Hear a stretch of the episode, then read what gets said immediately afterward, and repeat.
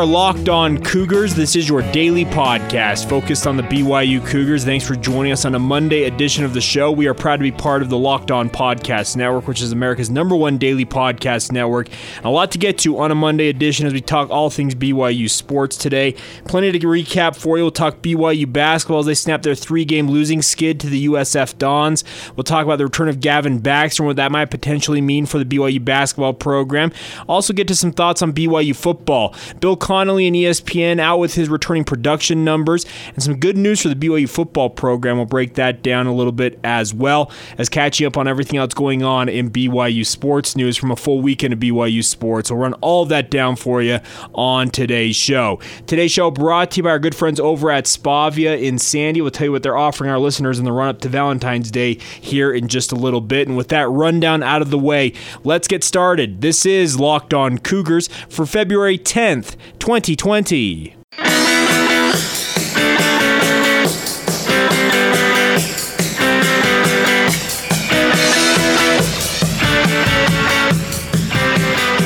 What's up, guys? I'm Jake Hatch, your host here on Locked On Cougars, resident BYU insider. I work for the Zone Sports Network in Salt Lake City, Utah. Thanks again for joining us on your daily podcast focused on the BYU Cougars right here on the Locked On Cougars podcast. If you're new to the show, well, welcome on in. We aim to be your one stop shop for all the BYU news, insider information, and essentially any other things you can't find anywhere else each and every day with this podcast, all focused on BYU. It's available everywhere podcasts are to be found Apple Podcasts, Stitcher, Spotify. Google Play Store. Please download the show, subscribe so you never miss an episode, and also make sure to leave us a favorable rating and review as well. It really does help get the word out about the podcast, and I thank you in advance for doing that. Let's start off today talking BYU basketball. The Cougars beat the USF Dons 90 to 75, and a fantastic showing for BYU. I thought in this game, despite a second half lull once again that allowed USF to get back within 10 points. It looked like BYU was going to cruise to a victory, and I have to say, uh, just right off the top. San Francisco is a good basketball program. I know their head coach left last season, but he did not leave the cupboards bare, and I think they've done a good job carrying on in his absence. So Kyle Smith left things in a good place. The Dons are now 16 and 10 on the season, 5 and 6 in West Coast Conference play. Uh, USF was considered to be a dark horse uh, NCAA tournament team if they were able to knock off BYU for a second time this season, but alas, BYU took care of business. They're now 19 and 7 overall, 8 and 3 in conference play, still in second place behind Gonzaga. It was 90 to 76 was the final. I said 90 to 75. Excuse me, I didn't mean to shortchange San Francisco by a point. But the most impressive thing about this game was I really liked how BYU went about spacing the floor and just playing good basketball, plain and simple. It was just a fun game. Yoli Childs poured in a season high 32 points, one off his career high of 33 points. You'd think at some point Yoli's going to go off and have a 40 point game just because he's that good of an athlete. He's that good of an offensive threat. But every time you think he might be able to do it, and I thought a game like Saturday night against San Francisco was an opportunity for him to do that because San Francisco opted to essentially uh, single uh, team him, instead double team him, and I felt like if he really would have wanted to push it, he probably could have gunned for that. But I thought it was a very good showing uh, for him. Uh, Childs added six rebounds, two assists, and a block in the game. Jake Toolson and TJ Haws added 13 points apiece on five of eight shooting. They also had seven assists apiece, so seven assists apiece. Excuse me, on a peach. Uh, so good to see uh, significant stat lines for all three of BYU senior leaders, and a good win overall for BYU. I think the more notable thing out of this game is we saw the return of Gavin Baxter for a short stint in two different stints in this game, and of course he's been out after undergoing shoulder surgery to replace a torn labrum from a shoulder uh, injury that he suffered in preseason training. And a lot of people have made a lot of okay, is Gavin Baxter healthy enough to play? Should he come back? Because he's not going to be able to get his red shirt back.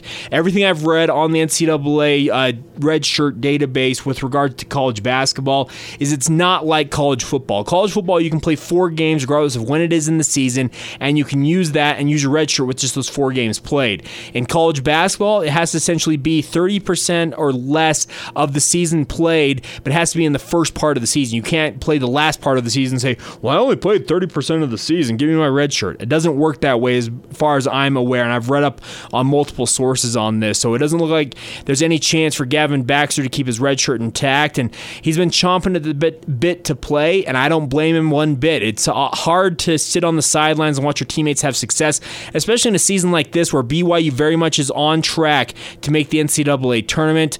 Uh, prognostications, kind of funny how they kind of go about things because last week BYU was as high as a seven seed, and then Andy Katz, who's one of the more res- well respected uh, prognosticators, put BYU as an 11 seed on his Saturday bracket. So it looks like BYU is in the NCAA tournament, and you hope they don't get downgraded just because that's it's BYU and they don't play on Sunday and all that other crap that seems to be thrown at them whenever this happens. But it looks like BYU is, is on track to make the NCAA tournament. The good news is with regards to Gavin Baxter is if he can come back and just be that uh, athletic rim defender that BYU has lacked at points this season, that is enough. He doesn't need to be a huge offensive threat. BYU's got plenty of offense. Yoli Childs, TJ Haws, Connor Harding. Uh, th- there's multiple names. Jake Toolson, TJ Haws. Uh, there's so many names on BYU's roster that can carry the offensive load for BYU. Gavin Baxter, what he needs to do is he works his way back into game shape, and you hope he doesn't ha- suffer another injury to that shoulder by coming back as soon as he has in the four month time frame.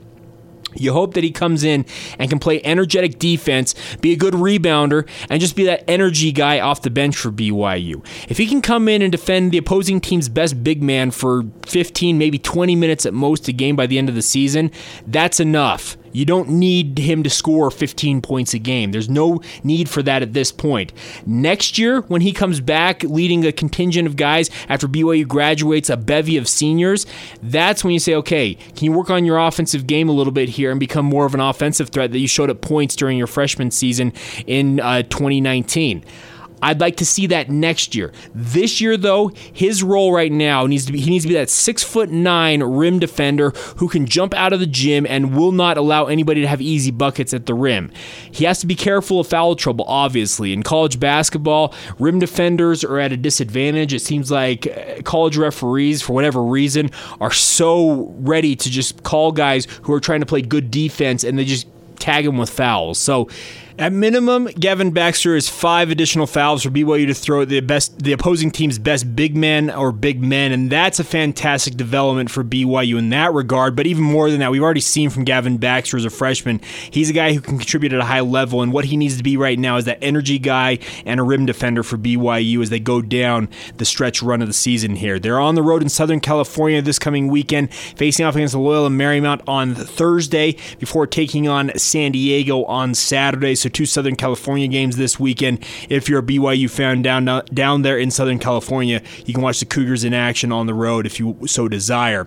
Uh, five more games in the regular season. It's crazy to think it's coming that quickly, but it truly is. It's on its way. So get excited, BYU fans. I think the Cougars are going to make their at-large uh, dreams of the NCAA tournament come true. All the prognostications are that they will make that come true, and that's that's fantastic news if you're a BYU basketball fan. And it's fun to see. This is a fun team. And if you haven't been as engrossed as you would like to be, start getting engrossed at this point. Start buying in because this basketball team is very much a talented, talented program.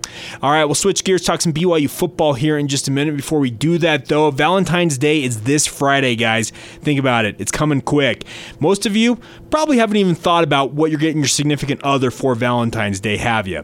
I do the same thing. Don't worry, I'm with you guys. And I actually have a fantastic option for you guys every woman enjoys the luxury feeling of a luxury spa. You don't have to go to a five star resort to get this because Spavia in Sandy has the answer for you. They bring the five star resort five star resort feel to you, and it's it's cheaper than if you were staying at a five star resort. It's fantastic. Spavia is the best of the best. They have all kinds of spa packages for you guys facials, couples massages, individual massages, sport massages, deep tissue. Whatever you need, Spavia has it for you. They will take care of you guys. They'll make sure you're taken care of so that way your significant other does not feel jilted on Valentine's Day on Friday.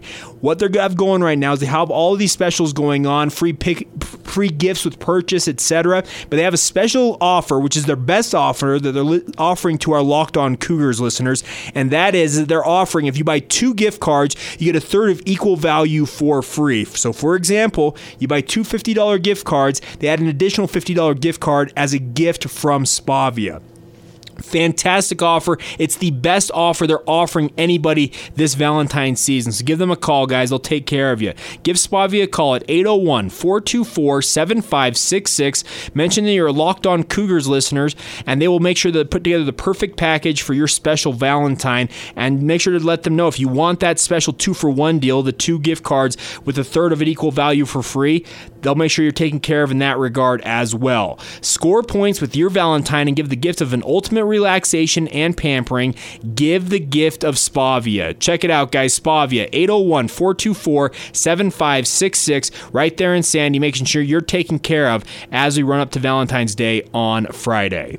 All right, guys. BYU football, obviously in the middle of their offseason workouts. They'll have a spring football beginning March 2nd, so it's coming quicker than you might think. The month of March essentially will be all of spring football for BYU. We'll have that covered for you right here on the podcast. But in the run up to that, the offseason is obviously in full swing.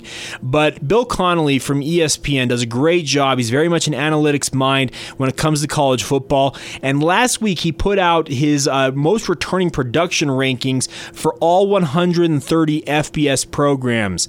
And on this list, BYU came in actually at a pretty decent number 43rd overall, with 70% of their production re- returning. And you're probably wondering, okay, what in terms of returning production is he talking about? So on offense, BYU is 26th with 77% of their production returning, meaning receiving yards, rushing yards, touchdowns accounted for, etc.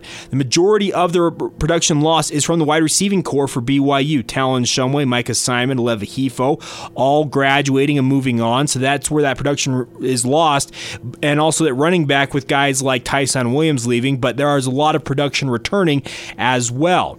On defense, BYU is ranked 72nd with only 62% returning, so not as good on the defensive side of things.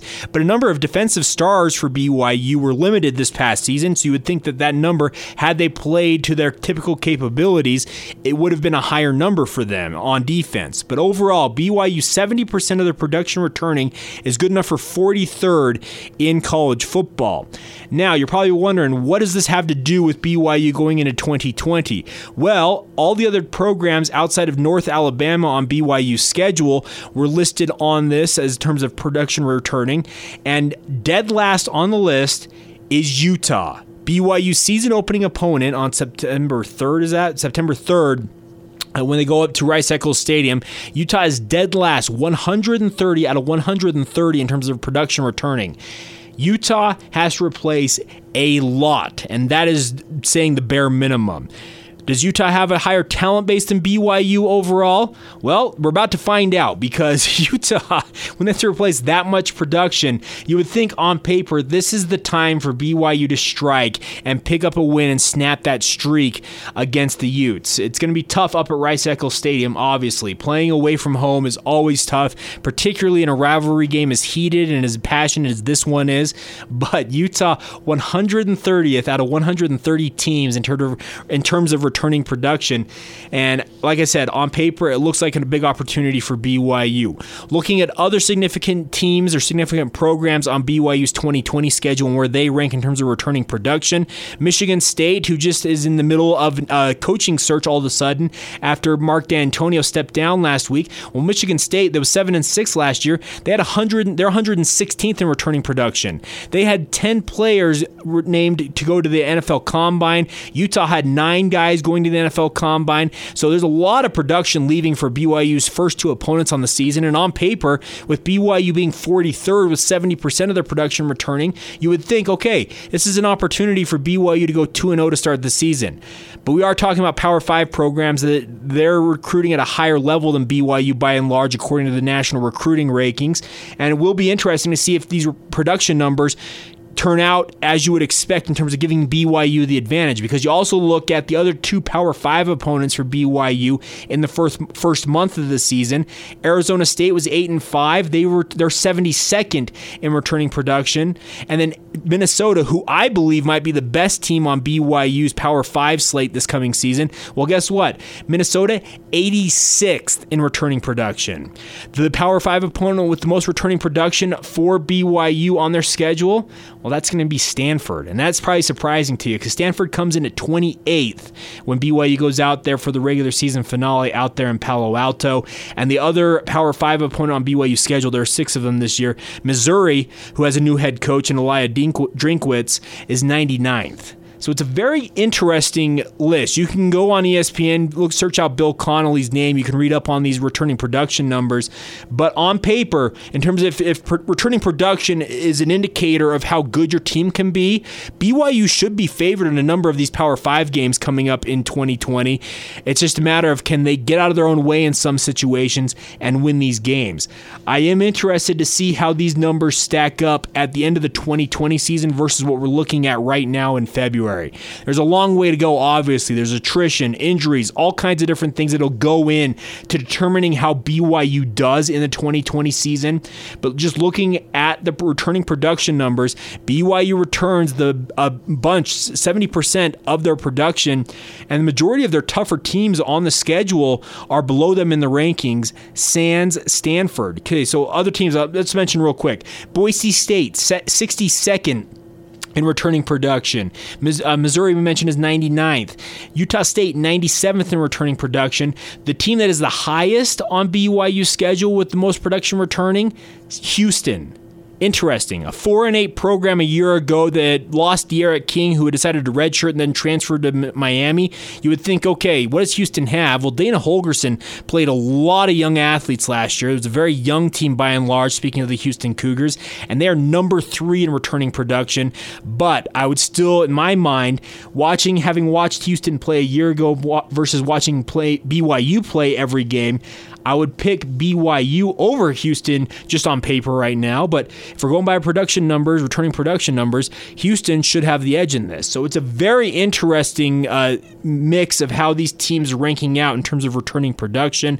Some teams losing a lot on one side of the ball, some teams losing a lot on both sides of the ball. Utah, if you come in 130th, you're losing a lot on both sides of the ball. And anybody who watched Utah and the bevy of seniors that they had uh, understands that, yeah, they are losing a lot. So it will be interesting to see if the Cougars, speaking of BYU, can overcome some of the issues that have plagued them in the past. And if that returning production in the 2020 season coming back for BYU will pay dividends for them as they try and chase a better record than 7 and 6 because that was just disappointing to end up 7 and 6 for the second straight year when you were had 9 wins staring you in the face when you went into that San Diego State game and obviously the Hawaii Bowl against Hawaii at the end of this past season. I, I it's going to take some time to get over that. And I think 2020 will be interesting for BYU, an interesting case study of how much does returning production really matter against what might be the toughest schedule in BYU football history. Six Power Five opponents, teams like Boise State and Utah State on the schedule, as well as Houston, etc.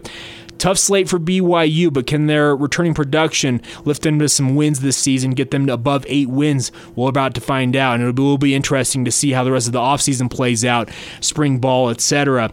And as we look towards the 2020 season, we still have a number of months to go, but it is exciting to look at this and see, okay, BYU's got a lot of returning production. Will it yield the wins that BYU football fans desire? Well, we got to sit back and wait and see because we still got some time to wait before they kick it off again. It sucks because the college football season is just so short. I, I miss it. I, I just love watching college football in general. So there you go. Some thoughts on BYU and the returning production in 2020. We'll see if it ultimately yields the results that they desire and BYU football fans desire as well. All right, we'll catch up on everything else going on in BYU sports news here in just a minute. Before we do that, though, you guys have probably heard a number of the local sponsors we have had on Locked On Cougars since we started this podcast podcast just over a year and a half ago. If you've been a listener, you've heard all of these advertisers working with us and have seen all the success that they have received with working with us. But you may not know that Locked On Cougars is a great way for your local business to reach passionate BYU fans just like you. Unlike any other podcast, Locked On gives your local company the unique ability to reach local podcast listeners, and not just any podcast listener, a Locked On podcast listener. If your company wants to connect with BYU fans that are predominantly that are well educated, and have disposable income, then let's get your company or product right here on the Locked On Cougars podcast. Local fans love to support local businesses, so text the word advertising to 33777 or visit lockedonpodcast.com slash advertising and let us know who you are. We'll get our team to help you achieve locked on advertising success like we've done before. Once again, text the word advertising to 33777 or visit lockedonpodcast.com slash advertising. Look forward to hearing from you and working with you to find the success you're desiring right here on Locked On Cougars. All right, as we close out this Monday edition of the podcast, let's run down all of the other BYU sports news from the weekend that was in BYU athletics. Let's start off with the number one ranked men's volleyball team, well, number one in the media poll. BYU men's volleyball beat number eight Pepperdine in four sets 25 18, 25 22, 22 25, 25 20 Saturday night at the Smith Fieldhouse to remain unbeaten on the season. And more importantly, it gave Shawn Olmstead his 100th career win as BYU's head coach. So, congratulations to Coach Olmstead that is a fantastic development for him. Uh, he joins a former coach and BYU legend Carl McGown as the only two coaches to reach the milestone in program history. And you think of all the stuff that BYU has done, it's crazy to think. Uh, so he's in his ninth season speaking. Oh, sorry, McGown reached his 100th win in the midst of his ninth season. Olmstead currently in his fifth season. Show you how good Olmstead's career has been it's been really cool to see what he's done. He also has 100 career wins as the head coach of the women's team from 2011 to 2014. So BYU off to a 12 0 start. Uh, they are back in action. They're headed to Grand Canyon this coming Friday to take on uh, Grand Canyon University at GCU Arena in Phoenix, Arizona. That'll be at 6 o'clock Mountain Time. The match will be streamed on GCU TV online, and live stats will be available on the BYU schedule page. If you want to track the Cougars later this week, they should be 13 0, all things considered as they take on GCU. But we're about to find out. I think they're absolutely been dominant all year long, and this is a fun program to be tracking. If you haven't gone on board with them, similar to what we've talked about with the BYU basketball program, now is the time to hop on board. Moving on to the men's and women's track and field, they took part in the Nike Boise Indoor Invite on Friday, and Elise Romney uh, set a program record, jumping 14 feet 1.75 inches in the women's pole vault, set a new indoor school record, and that last name, if it sounds familiar, well, yeah, Elise Romney is the wife of BYU quarterback Baylor Romney. There are some athletic, athletic genes in that marriage, and congratulations to Elise Romney. That's fantastic, jumping 14, just over 14 feet in the air.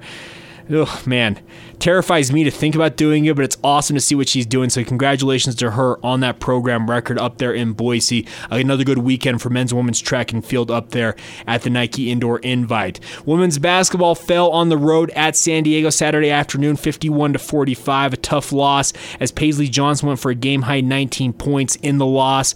Uh, BYU had their opportunities, but just could not find baskets down the stretch to win the game and BYU now gets back into action this coming weekend. They'll be hosting St. Mary's on Thursday night at the Marriott Center. It'll be at 7 o'clock Mountain Time on BYU TV and also streamed on the BYU TV app. A couple of notes for you guys is BYU women's softball opened up their season with two wins on Thursday, but Friday and Saturday saw tough 3 1 losses to Oregon and number three Oklahoma down there at the, in Puerto Vallarta, Mexico at the Puerto Vallarta Challenge. So BYU 2 and 2 on the season. They'll be headed back out on the road this weekend to San Diego, California, uh, taking on San Diego State, Southern Utah, and Cal State Fullerton in five games scheduled for this weekend. So we'll track that for you. It'll be the Campbell Cartier tournament down there in San Diego at SDSU Softball Stadium. So keep updates on that. And then one final note for you before we go on today's podcast is that women's golf opens up their spring season today and tomorrow in Rancho Santa Fe, California, as they participate in the Lamkin Invitational that's taking part at the Farms Golf Club down there in Rancho Santa Fe. So best of luck. Uh, two rounds today, one round tomorrow. We'll track that for you and report later on in the week how BYU women's golf does in their spring opener down there in Southern California. All right, that'll do it for today's edition of the podcast. Coming up this week on the podcast, have some one-on-one conversations we wanted to play. I had a chance to speak with both Eric Mateos and Preston Hadley in the aftermath of National Signing Day last week. We'll get those interviews on for you this week. We'll have a player or a coach from the BYU basketball program on the podcast as well. There's plenty to cover when it comes to BYU sports, especially with this BYU basketball program tracking towards the NCAA tournament. Excited to be covering it here for you each and every day with this podcast. Hope you guys have a great rest of your Monday, and we'll talk to you tomorrow. This has been Locked On Cougars February 10, 2020.